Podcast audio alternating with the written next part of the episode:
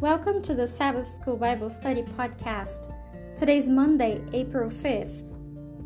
I invite you to pause the audio so that you can have your moment with God and ask Him for His guidance as you study His Word. And I'll be right back.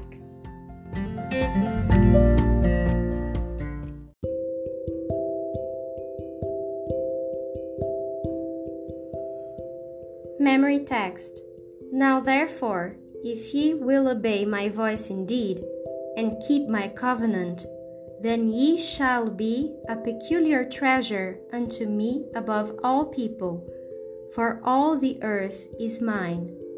Exodus chapter 19, verse 5.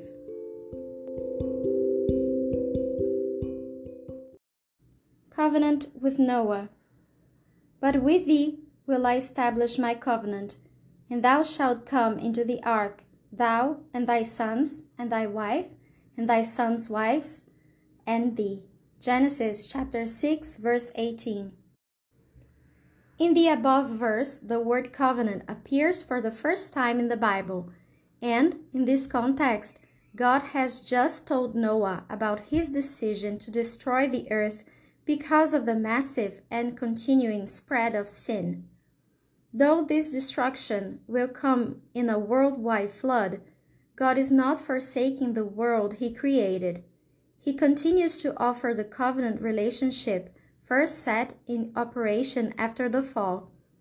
The divine I who offers the covenant is himself the ground of Noah's security. As the covenant keeping God, the Lord promised to protect the family members who were willing to live in a committed relationship with Him, one that resulted in obedience. Question Was the covenant with Noah just one sided? Remember that the idea of a covenant implies more than one party. Did Noah have his end of the deal to uphold? What lesson is there for us in the answer to these questions? God tells Noah that there is going to be a flood and the world will be destroyed. But God makes a deal with him in which he promises to save Noah and his family. Thus, the stakes were quite high because if God did not uphold his end of the promise, then no matter what Noah did, he would have been wiped out with the rest of the world. God said he would make a covenant with Noah the word itself implies an intention to honor what you say you will do. It is not just some whimsical statement. The word itself comes loaded with commitment. Suppose the Lord had said to Noah, Look, the world is going to end in a terrible deluge, and I might save you or I might not. In the meanwhile, do this and this and this, and then we'll see what happens, but I'm not making any guarantees. Such statements hardly come with the kind of assurance and promise found in the word covenant itself. Question Some people have argued that Noah's flood was not worldwide but merely a local deluge. If so, then in the context of what God promises in Genesis chapter 9 verse 15, see also Isaiah chapter 54 verse 9. Every time another local flood happens, and they seem to happen all the time, God's covenant promise is broken. In contrast, the fact that there has not been another worldwide flood proves the validity of God's covenant promise in short, what does this tell us about how we can trust his promises? Let's read Genesis chapter 9 verse 15.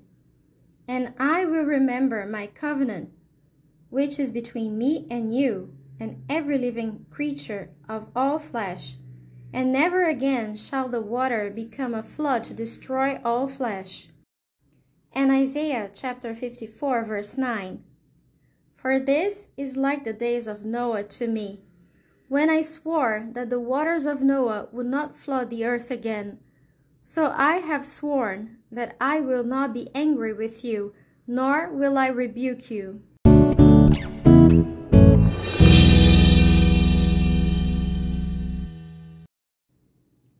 Additional reading selected quotes from Ellen White. More than 100 years before the flood, the Lord sent an angel to faithful Noah to make known to him that he would no longer have mercy upon the corrupt race, but he would not have them ignorant of his design. He would instruct Noah and make him a faithful preacher to warn the world of its coming destruction, that the inhabitants of the earth might be left without excuse. Noah was to preach to the people and also to prepare an ark as God should direct him for the saving of himself and family. He was not only to preach, but his example in building the ark was to convince all that he believed what he preached.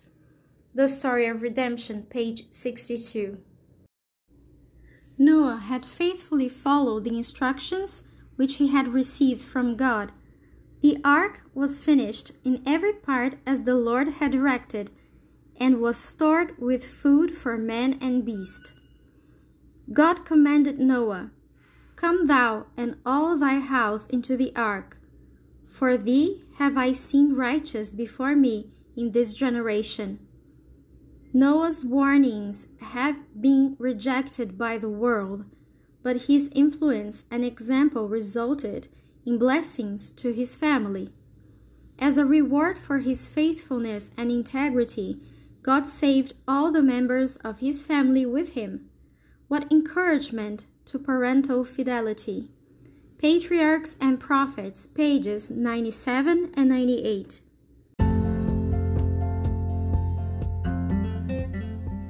And that is all for today. Please subscribe to our podcast and stay tuned for new episodes and special content.